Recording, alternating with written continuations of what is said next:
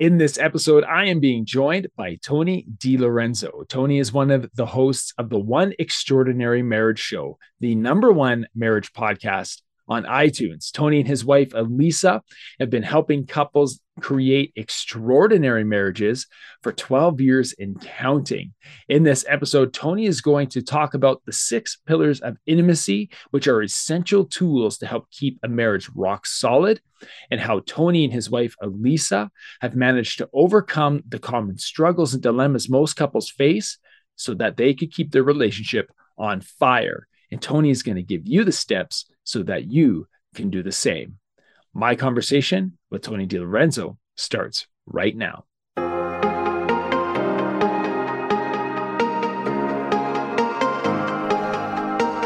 You are listening to the Dads Making a Difference podcast, the number one podcast for men driven to live a life of significance. Men who want to make a difference in the lives of their families, in their business, and in the world around them. My name is Cam Hall, founder of Fight the Dadbot and leader of the Dads Making a Difference Mastermind.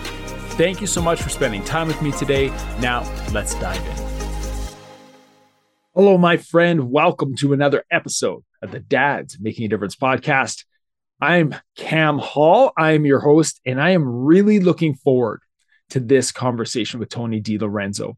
Tony is co host at the Top Marriage Podcast on iTunes alongside his wife, Alisa, with their show, The One Extraordinary Marriage Show. Tony and his wife, Alisa, speak to a worldwide audience about sex, love, and commitment, and challenge every one of their listeners and members of their one community to make their relationships a priority. Their best selling book, The Six Pillars of Intimacy, has transformed countless marriages around the world because the framework is simple, practical, and powerful. By reading The Six Pillars of Intimacy and listening to this conversation with Tony today, you'll be inspired to look at your marriage through a new lens and be encouraged by its common sense approach. I'm excited for this conversation today. So let's get into my conversation with Tony DiLorenzo. Tony, welcome to the DMD podcast. Pumped to have you, man. Oh, it's awesome to be here, Cam. Thank you very much. You know, we had an opportunity to speak a few weeks ago. I guess it's almost a month and a bit ago now. Yeah. really to connect and, and just to get to know each other a little bit. And in that short conversation, I learned a lot about you and your passion. I learned the path that you and Alisa are on together and how that path has been up and down. And you, right now, you have, I, I, like I said in the intro, you have the Top Marriage podcast on iTunes, the One Extraordinary Marriage Show, and it always has hasn't always been that way. But you know doing some digging on you and in your background and i've actually had the opportunity to hear you speak and i don't know if you knew this i, I heard you speak at a mastermind event once um, and of an old mastermind i was part of. And you know doing some i know you have some other things in your background that have helped shape you get to where you are today. Yeah. so why don't we start there? Why don't we start with how you got here? Uh, we'll get into you know, One Extraordinary Marriage and the amazing book that you guys have out right now. But tell us a little bit about yourself. Yeah, Tony DiLorenzo. Great to meet all you guys and gals. Um, been married 26 years, or going on 26 years, I should say. I've known my beautiful wife, Alisa, for 28 years. We met in the summer of 1994. Uh, I was 21 when I met her, and Amazing. she was 19. She turned 20 that a couple of weeks after we met her. Uh, fun, fun, a little fun fact about that summer. I just I'll share. I don't know if I've shared this in many places, but uh, Alisa was supposed to just be a summer fling. She was she she was at the University of Colorado Boulder for eight weeks for an internship, yeah. and I was a student there, and I was a cook and a hasher at my fraternity house for the summer, so I could get free room and board over the summer. Um, and as a 21 year old college student, man, that's a that's a good gig. You know, got free room and board, and then I was the I was the breakfast cook, so I made some money on top of my normal room and board. And I met her, and we were supposed to just have a summer fling. And about two weeks into this, it was her 20th birthday, and a buddy of mine was living uh, had an apartment. I remember calling him up. I'm like, "Hey, man, it's Alisa's birthday. Would you be cool if we throw a kegger for her? If I throw a kegger for her?" A kegger. I love it. so back in the day, um, and it was the first time we kissed. Uh, I remember being in my buddy's apartment. We were in his kitchen and we locked eyes uh, across his dining room table, very small, obviously, as a college um, apartment. And we locked eyes and we kissed for the very first time, um, probably June 20th, 1994. Wow, amazing. Um, so it's pretty amazing. Yeah. And, and, just thinking about that. So that's just a little fun fact for you. That is a for fun you, fact. Cam. now, I, I don't know if I should a- ask this question to ruin such a sweet story, but first kiss before or after the keg stand at the kegger? Oh yeah, I never did cake stands. I just oh, wasn't a cake stand kind of guy. So I don't even. I'm sure it was a thing back then. I don't remember it. Um, so it was definitely there was a pitcher. I, I do remember a, a, good pitcher of beer just sitting on the yeah. kitchen table. yeah. and, and, that was the pre- preparation in case you got rejected, right? That's like yeah. I'm going for the first kiss. It doesn't work out. I'm turning around, I'm grabbing that, and I'm walking out. Yeah but here it is. So Elise and I, we did. We started. We started out our dating years as it was going to be a, uh, summer fling, and uh, she knew well before I did that uh, I was the one for her. Um, but we fell madly in love. Got married in '96, um, and in that time period prior to kids, I, I want to share because we waited six years before we had kids, and so we had a we had some time. I was 23 when I got married, and she was 22 so I didn't have my first, my oldest until I was 29. And in that interim period, we, we worked a number of different places and did a number of different things. And one of my biggest accomplishments in that time period, and still to this day, was I hiked the Pacific Crest Trail. I through hiked the Pacific Crest Trail from Mexico to Canada. Wow. And uh, that was three years into my marriage. It almost destroyed our marriage, but it's been one of the most influential parts of my marriage as well mm-hmm. and as a, as a person so did you do that solo i did i mm. started out by myself um, at campo which is at the southern border here uh, just east of where i live in san diego I started by myself and ended up meeting some guys and gals along the way pretty pretty quickly in the beginning this is back in 2000 so it was really a smaller group there's only about 300 of us who started less than 150 of us finished that year um, but yeah, through that through that southern section, you tend to meet a lot of people and hang out with a lot of people because there's only so much water. So everybody is sort of like at water stops and everybody's just sort of hopping each other. But it was it was truly a, uh, an amazing experience. Yeah. Really cool. And so, you know, at that point in time, no kids, you do this yeah. trail. Um, you said it almost destroyed your marriage. Tell us a little bit about that. Yeah, so it took me 138 days to complete it end to end averages roughly about 20 miles a day. And, you know, you get out there and Alisa, Alisa and I had been hiking and backpacking. That was our recreational intimacy back in the day. We did a lot of hiking and backpacking. And uh, the summer prior, we had actually completed a, it, we actually ended up doing in three days, a three day, 40 mile trip called the Rae Lakes Loop out of uh, Sequoia Kings Canyon. And I remember being on the Pacific Crest Trail looking at that. We were at um, the high point on Glen Pass. It's like 11,800 feet, somewhere around there. And I remember looking north, I remember looking south, and I was like, Alisa, I'm going to hike this trail one day. And uh, when it came around to doing the trail, I, I remember going, Hey, do you want to do it with me? Because it'd be awesome. She's like, Absolutely not. not like, a chance. Not interested in, you know, I, she's like, I'm cool three, four days. Nowhere near do I want to be out there for 138 days. Um, so when you're out there, you got a lot of time to think, a lot of things to do um, you get disconnected from society even back in the day when we don't we didn't have phones like we do today um, you, you just get disconnected right you get used to not hearing the sounds of cars or not getting used to you're getting used to just the chirping of birds and and going to sleep when it gets dark and waking up when it gets light and dealing with snow wind um, trail just whatever you have to deal with so coming back into society we lived in orange county and um, I'm a pretty an extroverted relational guy and I got really reclusive and hmm. and fearful and it, it, just caused a lot of tension. I didn't want to go back to work. Um, and it just caused a lot of tension in our marriage. So I do remember one day, I actually at that point in time too got back into pornography because I was just I I, I was just alone and Alisa would leave all day. Um, and and I had nothing else to do. Um, and I wouldn't even go outside really. But I do remember one lunch, she came back from work and she worked not, not too far away. And I remember her just coming in and she's like, We need to have a talk. I'm like, yeah, what's up? And she goes, and this is back in the day with phone books. She goes, I've yeah. been looking through the yellow pages for a divorce lawyer. Oh wow. And we we are about to celebrate our fourth anniversary. And I was just like, what? Like it was just a punch to the gut, like, what are you talking about? We're we're good. We're well, what's what's wrong? I, I don't understand. Um, and we had a good heart to heart at that point in time. It'd been building for her. Yeah. Um, and I had no idea.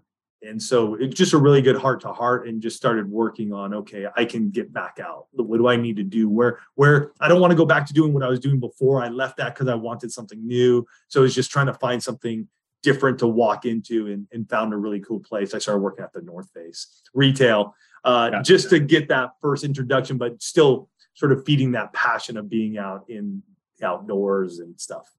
Yeah, really cool. Now, you mentioned in there, I think it's an important point that, you know, you found yourself being more reclusive after being away for some time, and how that isolation, being reclusive, not wanting to connect with people led you into a path where you got back into something that was poisoning your relationship. Yeah. Right. And you mentioned pornography. And, and you know, guys are listening to this and they might be like, well, he just dropped the the porn word in there really quick without some. So give us a little backstory on that. And you in your in the book, you know, Alisa yeah. brings this up, but I think it's important for you to to share with our guys kind of the process that you went through there. Yeah, yeah. I'm going to share the book real quick. So it's a, right there, Six Pillars of Intimacy, number one bestseller. She, she did an amazing job. I, it's with Tony. Our editor was so nice. She's like, yeah, yeah. this is Alisa really wrote this. If we were going to do Tony, uh, Alisa and Tony, or Tony and Alisa DiLorenzo, and editors like, no, this isn't Alisa DiLorenzo with Tony DiLorenzo. I'm like, yeah, totally understand. And it's and it says very clearly the what the with means. yeah. You know, when it's Tony's thoughts, which I appreciated. I thought it was good. Yeah. So I got introduced to pornography when I was 12 years old. I was a, a Boy Scout, and uh, the building that we met at, a bunch of guys knew where there were some magazines in some bushes and so that's where i got introduced as a mm. as a 12 year old and so from 12 to so when i hiked the pacific crest trail i was 27 so that's 15 years mm. um, there are definitely times when i was full on in it and there are other times when i can remember just going without ever even looking at it or briefly uh, and then other times just getting really deep into it. Uh, the beginning of our marriage was one of those points in times where I got back into pornography uh, I imagined marriage being so much different. And I started getting back viewing it, um, but then starting getting even to chat rooms and things of that nature. Okay. And then on the trail, it, it, sort of just dissipated. Like, there's no, what, what are you doing? Like, I, I, had no time to even think about it. And even prior to that, in our marriage, we were sort of in a good spot. I really felt like we were in a good place. Um, so there wasn't a lot of viewing of it. And then, like I said, on the trail, what I mean, you, would end your day. You're so dang tired. You can keep your eyes open. I mean, you're just like, I just need to go to bed. Um, and then the, your day, there's just so much having to get through and do. Um, but coming back off that trail, I was, I was, I was, I was just alone. I was scared. Uh, I, I didn't know what to do, and it was a way to just fill up time because Alisa wasn't around either, and I don't think we were. If I can recall, I mean, this is we're going 20 two years ago now. Yeah. Um, I don't really remember having an abundant sexual intimacy in, in, in, our marriage. Like we would have sex, but it's not like it is today. I think I have some of the best sex with my wife than I've ever had in, in, in my entire marriage, especially over the last five, six, seven years, eight years. Um, so it, it was just a lonely time, and it was a way to just fill up that time and and get away from reality and that's what it was for me. It was a way to get away from reality. Wow, an escape. Mm-hmm. You know, an escapism. Yeah. I've heard I've heard that from other guys who've struggled with the same too. You know, I think if if you're a guy, not I, am a guy sitting here and to say that I hadn't been exposed to it earlier on, and now it's so readily available. I and in the back of my head right now, you know, we're both dads, you know, mm-hmm. and, we're both dads as sons.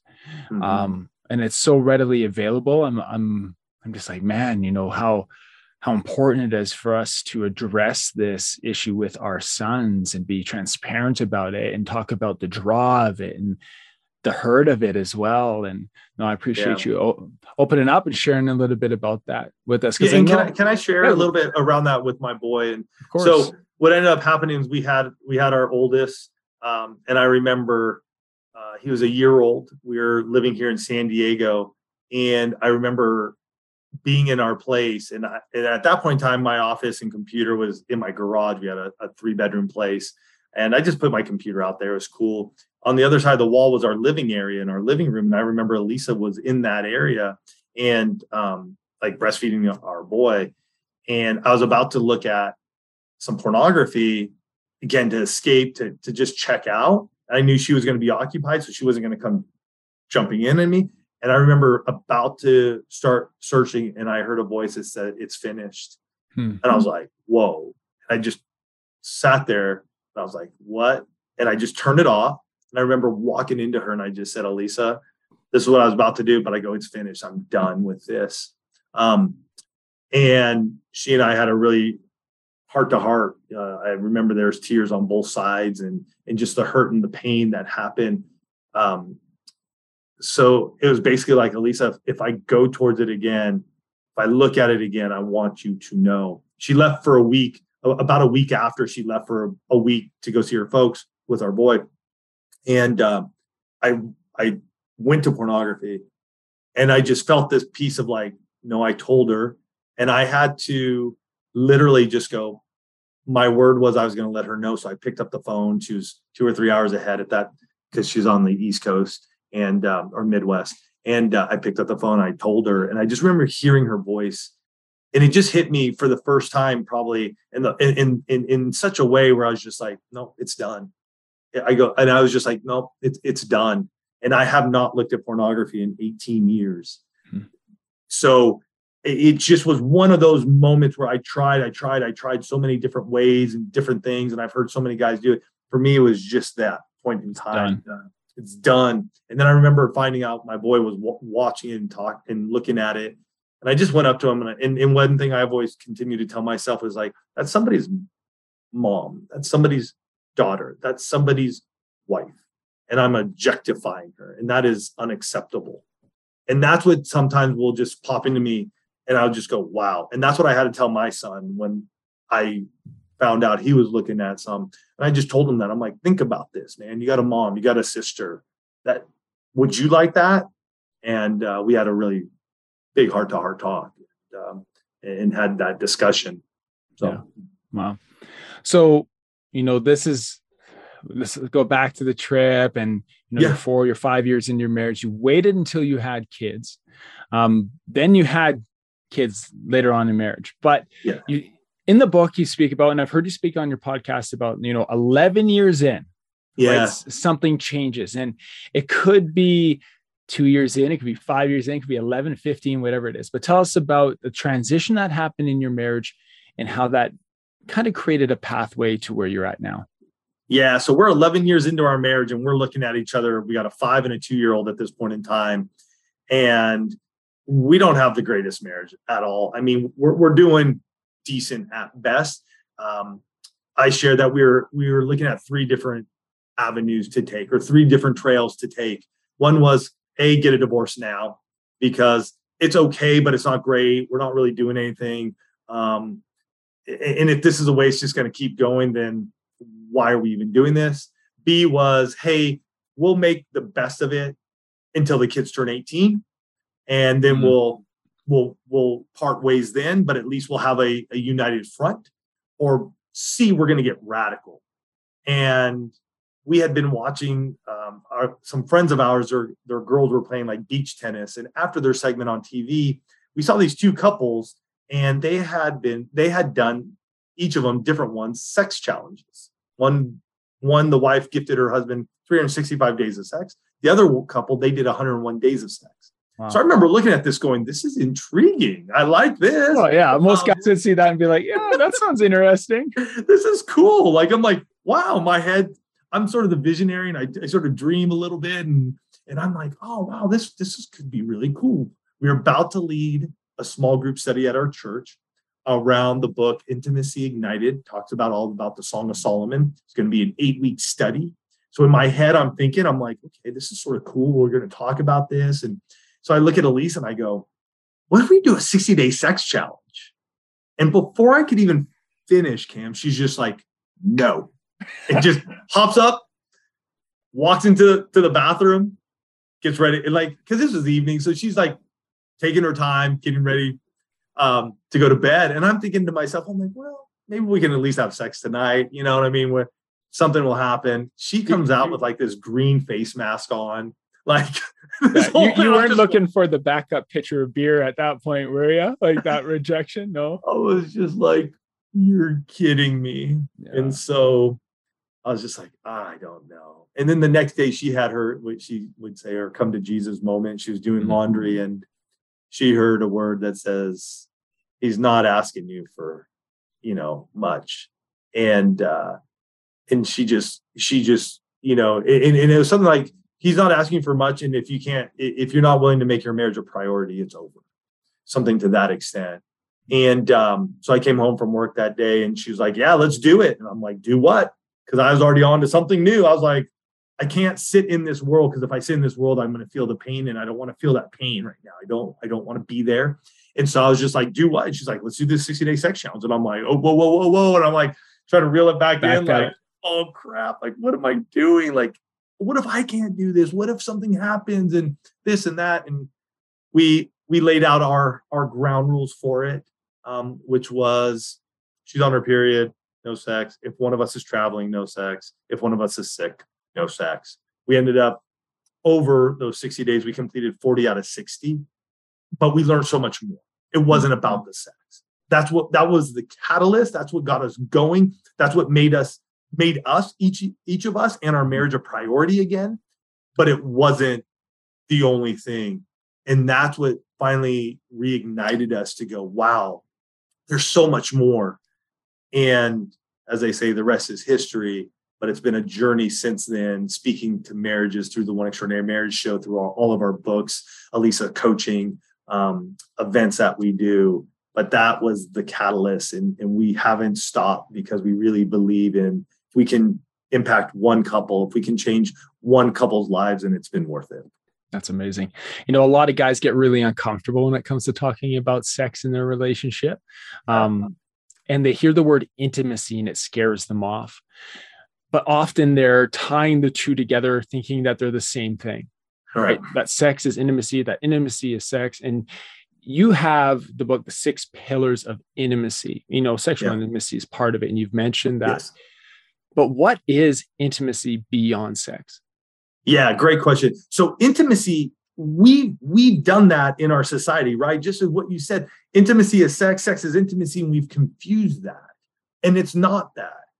Intimacy is closeness and connection. Hmm. That's what it is. That's that is what the word is. It's closeness and connection.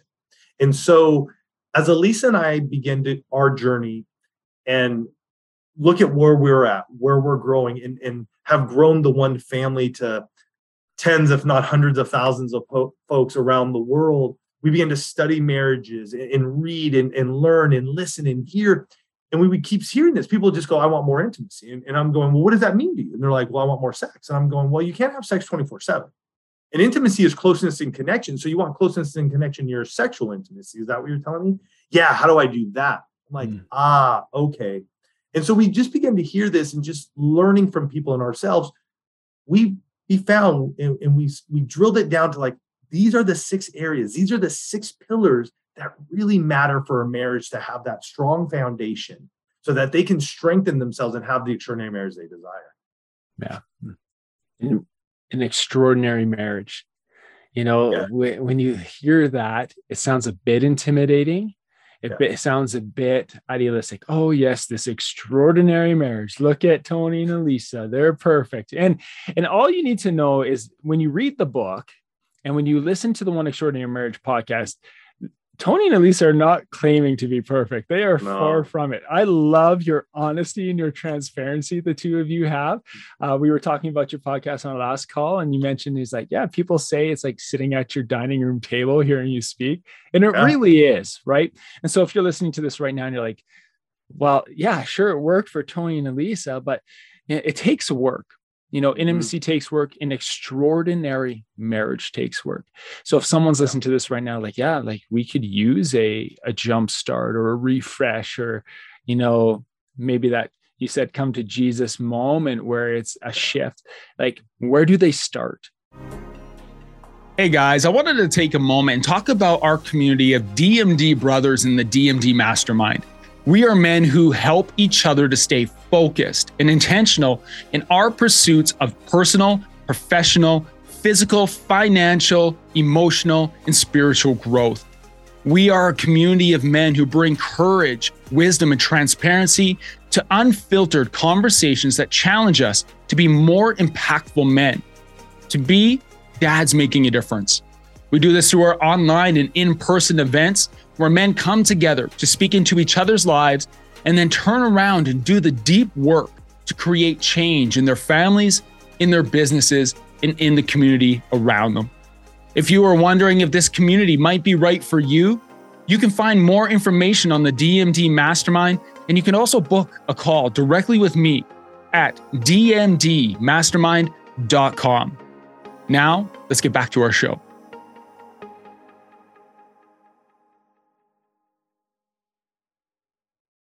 I would say pick up the book. And yeah. you can get that at sixpillarsofintimacy.com. It's on Amazon. Pick it up in whatever format. Start there because that's the foundation. Once you understand what the six pillars of intimacy are and which ones have cracks and which ones are strong, then you have the framework for your marriage. And that was for me, Cam, was the big thing because it was always so tough when I would talk to a husband who would come up to me and they would be just in a place of fret and frustration and like they're all over the place. They're like, well, this is going on, this is going on, this and, and this and this and this. And, and I'm like, okay, whoa, whoa, whoa, whoa. Let's let's slow down here because I get it. There's a lot of things that can happen in life. I, I, do not proclaim, nor does Alisa and I proclaim to be perfect. We're not. Right. We, we we stub our toes, we skin our knees, we can still get mad at each other. We still have emotions. We have kids coming in and out doing things that like Alisa's okay with that I'm not okay with that I'm okay with that she's not okay with that causes tension between us. And hmm. yet when I can look at my pillars and I can go why did I just go there? What just happened? Why why did I just blow up at Alisa? What because she just spent $500 on a pair of shoes? Well, that there, there's a crack in my financial intimacy pillar. What is it? Is it that we don't have any money, or is that I have some root issue that I need to address that I haven't addressed yet. But I can I can call it out and I can say, oh, that's my financial intimacy pillar. There's a crack in it. Where do I need to strengthen it? Where do we as a couple need to strengthen it? Because the six pillars of intimacy is about being, and the framework is about being on the same team. Hmm. We want couples to be on the same team. This isn't a book that's going to pitch you against your spouse. That's not what it's about. It's about you and your spouse getting on the same team together, looking at those and how do we strengthen each and every one of them. Yeah. And I want to bring to the attention of the people listening to this, men or women, that, you know, what I appreciated about the book when I read it, and it's outlined in it as well, is the word pillars is very intentionally chosen. Yes. Right. And it's not the six steps to an extraordinary marriage, which probably could have been under some copywriter somewhere who would have said you should sell it this way. Right. You chose pillars, you know, and Alisa chose pillars. Mm-hmm. Would you touch on that? I could say yeah. I could say why, but why don't you touch on why? well, two two main reasons that they're structured to pillars, right? Mm-hmm. They hold up buildings. They you see them on the Pantheon or the Colosseum. You see them in buildings here in, in the United States in the in the South, or you'll see them on, you know, the at the Capitol. They they they they represent like foundation. They, they just represent so much of like strength yeah. And you look at it, and you if you look at the Colosseum, think of the Roman Colosseum. How many thousands of years is it there? And those pillars are still standing. Right. The other thing is that their beauty. Yeah. They, they, they add beauty to the structure. They don't, they're just not a post. Like I'm looking at my gazebo out here and I got some four by four beams and they're they're holding up the top of my gazebo, but they're not really beautiful. They're four by four posts. But a pillar is beauty and we really see that in marriage there's beauty to it there's yeah. there's this this glory this glorification in it which represents that beauty of the pillar Yeah. Yeah. And I love it because pillars come with that stability and that yeah. strength. It's just, yeah, I I really appreciated reading the explanation in the book. Yeah. Um, but it is a framework. And I love that. It's not the steps, it's not the here's the how to, it's the here's a framework. Now work through it and work through it together. Yeah. You know, in that process of working through the six pillars, and we won't go through all the six pillars, but if you're listening, grab the book. It's a good read, it's a quick read, uh, but it's very valuable. But in the book, you emphasize, and Alisa emphasizes, because we've already spoken how Alisa wrote it with Tony, but yeah. there's a, there, but there's an emphasis on intentionality. Yeah. What does intentionality look like, and why is it so important in an extraordinary marriage? Yeah, so there's two things that Alisa and I have said for many, many years. If you want to have the extraordinary marriage, you need to be intentional and you need to take action. We have to be intentional and we have to put down where we're going and where we're moving towards. And so when we're intentional, say if we're doing a, an episode around, let's just say we're doing an episode around sexual intimacy, right? And we're going to just talk about foreplay per se. How are we going to be intentional this week around that? One, we may have to start with our emotional intimacy pillar, right? We're going to have to talk about it. What does foreplay look like for you, for me? What do I like? What do you like? All right, honey, we, we got to get there in, in understanding that. And then moving down the steps of going, okay, well, physical intimacy, what touches do you enjoy? Physical intimacy, by the way, everybody, that's non sexual touches. We make sure that that is broken up between physical intimacy, sexual intimacy, holding hands, kissing, cuddling, you know, touching toes, whatever that is that's your physical intimacy. Can it lead to sexual intimacy? Absolutely. But we want you to know that just holding hands and walking down the street, you're strengthening your marriage. That, that's huge. You're, you're, you're saying, hey, we're one. We're, we're gonna we're gonna hold hands. We're gonna hug. We're gonna kiss in your own way. Um, and so I just think about those things and I go, okay, to be intentional means we're gonna have to step in these areas and we can't shy away from them and we're going to have to take action because if I tell Alisa what I enjoy in foreplay and she tells me, then the next step is, hey, we're going to actually have to put that into practice because we got to learn and we have to move forward. Yeah. yeah. I love that, that communication you just said. When I let Alisa, Alisa know that this is what I expect, and she lets me know what she's expect. At the time of recording this, your most recent episode on your podcast, you talked about one of the pitfalls that people will fall into, and that's unvoiced expectations. Yeah and just as you were speaking about you know that boundary between what physical intimacy and sexual intimacy is and can it lead to sexual intimacy sure but you have to be clear on those expectations you know there's other pitfalls that you know men can men and women can fall into when they're building an extraordinary marriage what would those be? I think one those unvoiced expectations is is a huge one. Just what expectations do we have? Have we actually shared that with our spouse? Do they know what the what the bar is? Do we know what the bar where we're where we're even headed? Um if i look at it when it comes to like our emotional intimacy pitfalls there that's your closest that's where you get close and connected via your verbal nonverbal communication i think a lot of pitfalls there we don't realize how much our nonverbal communication speaks to our spouse. Hmm.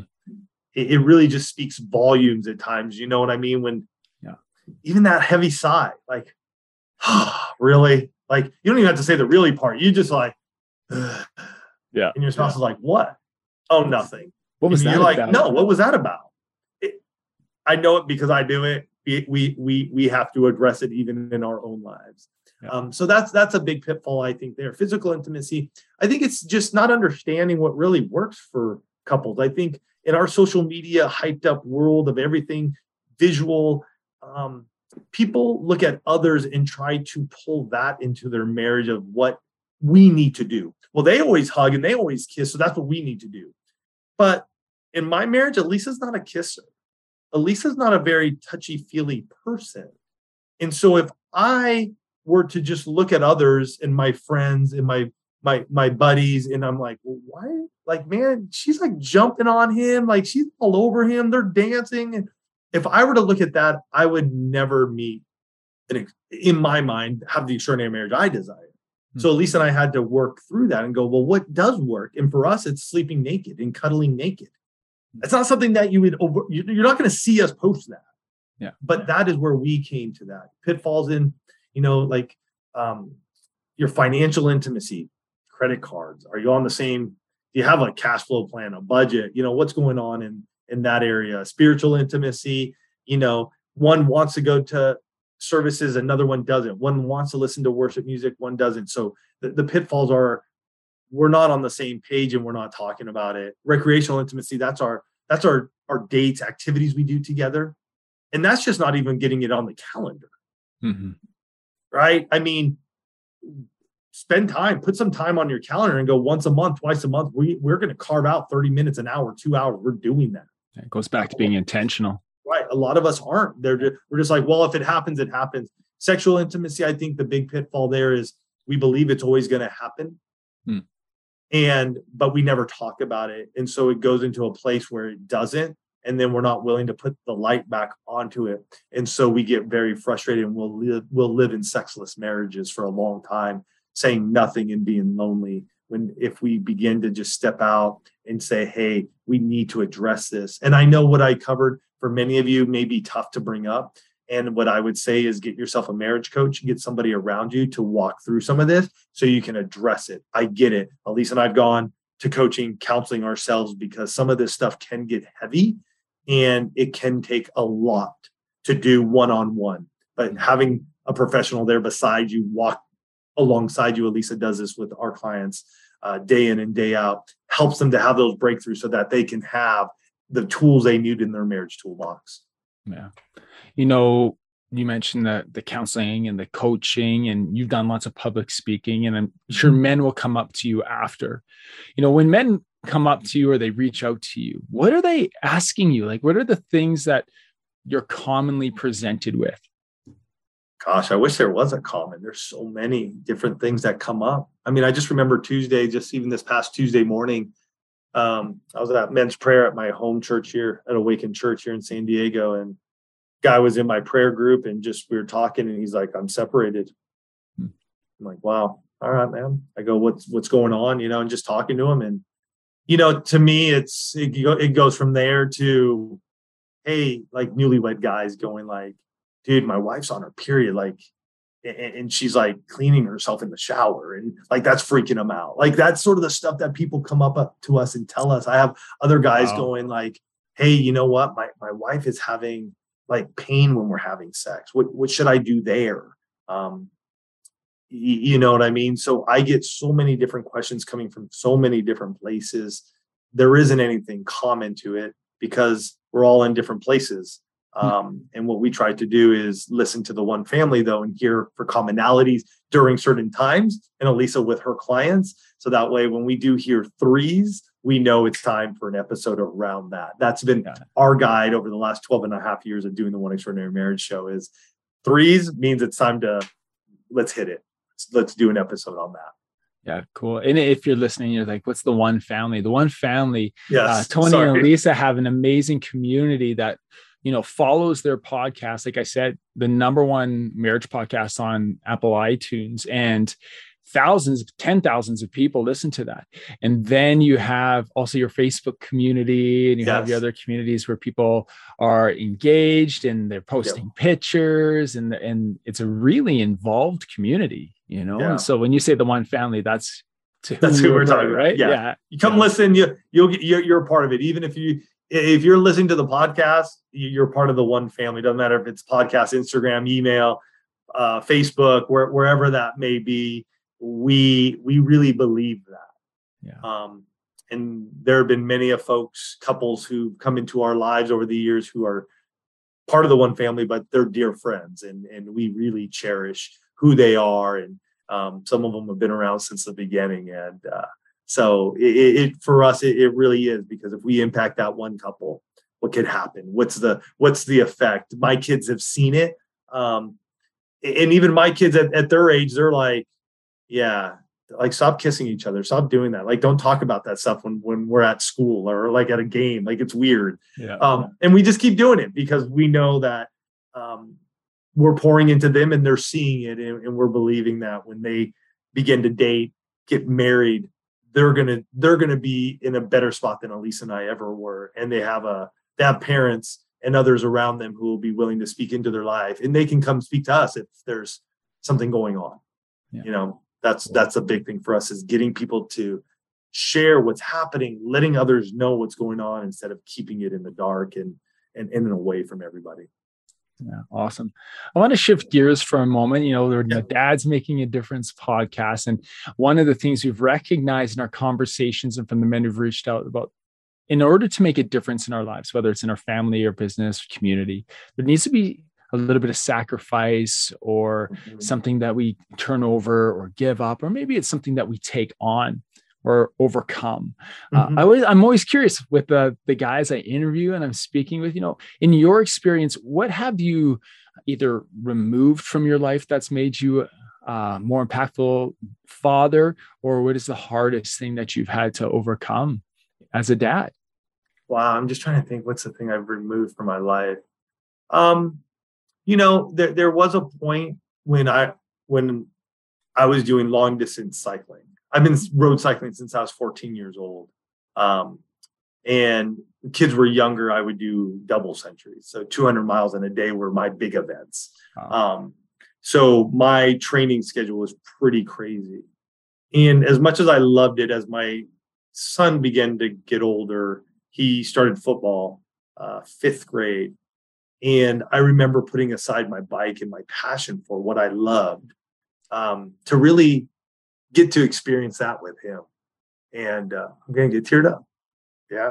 So I got to see that kid play from fifth grade to senior year of high school. And we got Jack because we had COVID for his senior year. So we lost a whole, we lost pretty much a season. We only got five games. And he was, he was on par to be a D1 recruit and um, had blown out his ACL the year before. And um, you know what? I've gone back on my bike and I and I ride avidly again. And even as they were growing, I got back on. I never got back to that level. It's always been, I don't know, I do maybe a, a 50 miler once a year, well, twice a year now. But I will never look back at that time and go, I gave up something because the joy that we got to to to have. I mean, I love I love what we got to experience, and and he and I. I mean, he'll come home even though he's 19 now and has gone off to college, and I'm glad he's out of my house. You know, if he comes home during the fall time, you better believe it. On a Saturday, Dad and Alex are sitting on our on our couch and we're watching some college football because we love it and we'll talk about it. And he'll come back last year, our high school, even though he had graduated uh, the year prior. Um, we had an amazing team. Last year's team, his team should have won state championship. Uh, last year's team won a state championship. We were there for the entire thing. Uh, he came back for a number of games, was on the field. Uh, we got to celebrate. He was at the state championship game with his buddies. Um, and we were all there just cheering and just going, you know what, we may have missed it that year uh, because of what happened to our world. Um, but dang it, I will never I'll never look back and go, I lost out on something. I I mm-hmm. in I gained so much more. And and even as of this recording coming up, we're a few days away from the opening game at at Cathedral Catholic, and, and Alisa and I got our tickets, and you better believe we're there. We got some boys that we believe in who are who are seniors. We got a, a couple of boys who are juniors, and we're we're going to be there. And if I get a, a, ride in on Sunday, I get it. If I don't, no big deal. Very cool. Thanks for yeah. sharing that story. Yeah, yeah. You know, it brings me to my next question. You know, as you grow as a father, what is something that you've committed to or that you're excited about right now?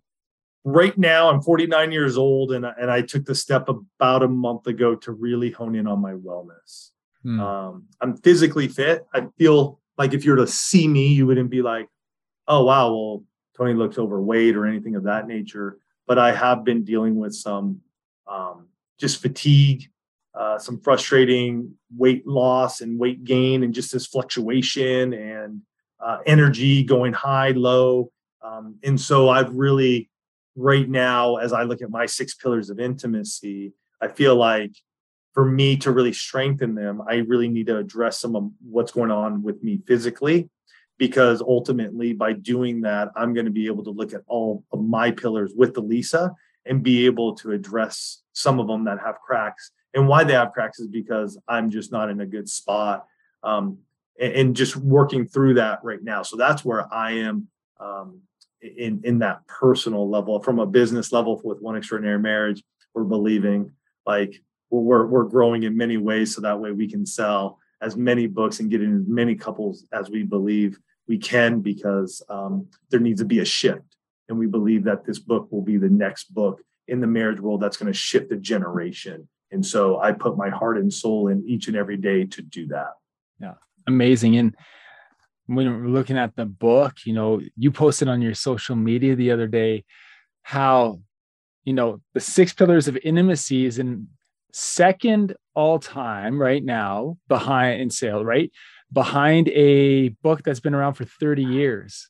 Yeah, uh, at that point in time, yeah, up on Amazon, we were the number yeah. two book in, uh, in the Christian marriage against an amazing book that everybody knows. We, yeah. we, we love Dr. Chapman yeah, uh, and what he has done, but it is time for it's something it's time for the next generation it's time for something new and for people to be able and couples specifically to come around this and go that's our framework that's what we're doing and that's what's going to transform our marriage so we can have the breakthrough and the extraordinary marriage we desire amazing. We'll make sure that everyone uh, check out the the show notes. We're going to post exactly where you can pick up this book.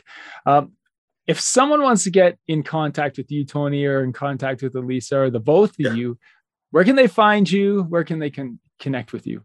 Yeah best place oneextraordinarymarriage.com that will have everything there. For those of you who are massive podcast listeners on your favorite podcast app we can say that now because 12 and a half years ago when we started, we didn't have that. Yeah. on your favorite podcast app. That, yeah. literally.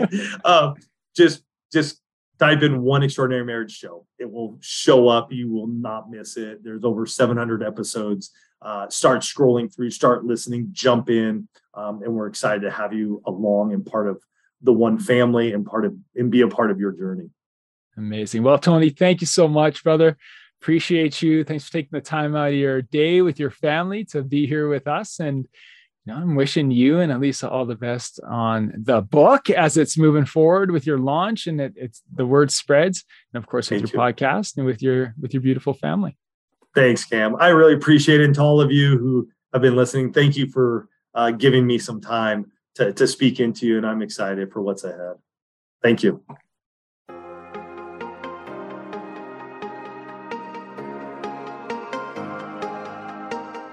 Thank you for joining me today on this episode of the Dad's Making a Difference podcast. I hope you found value in today's show. And if it made a positive impact on you, please share it with someone you know, leave a five star review, and subscribe so you don't miss out on upcoming episodes.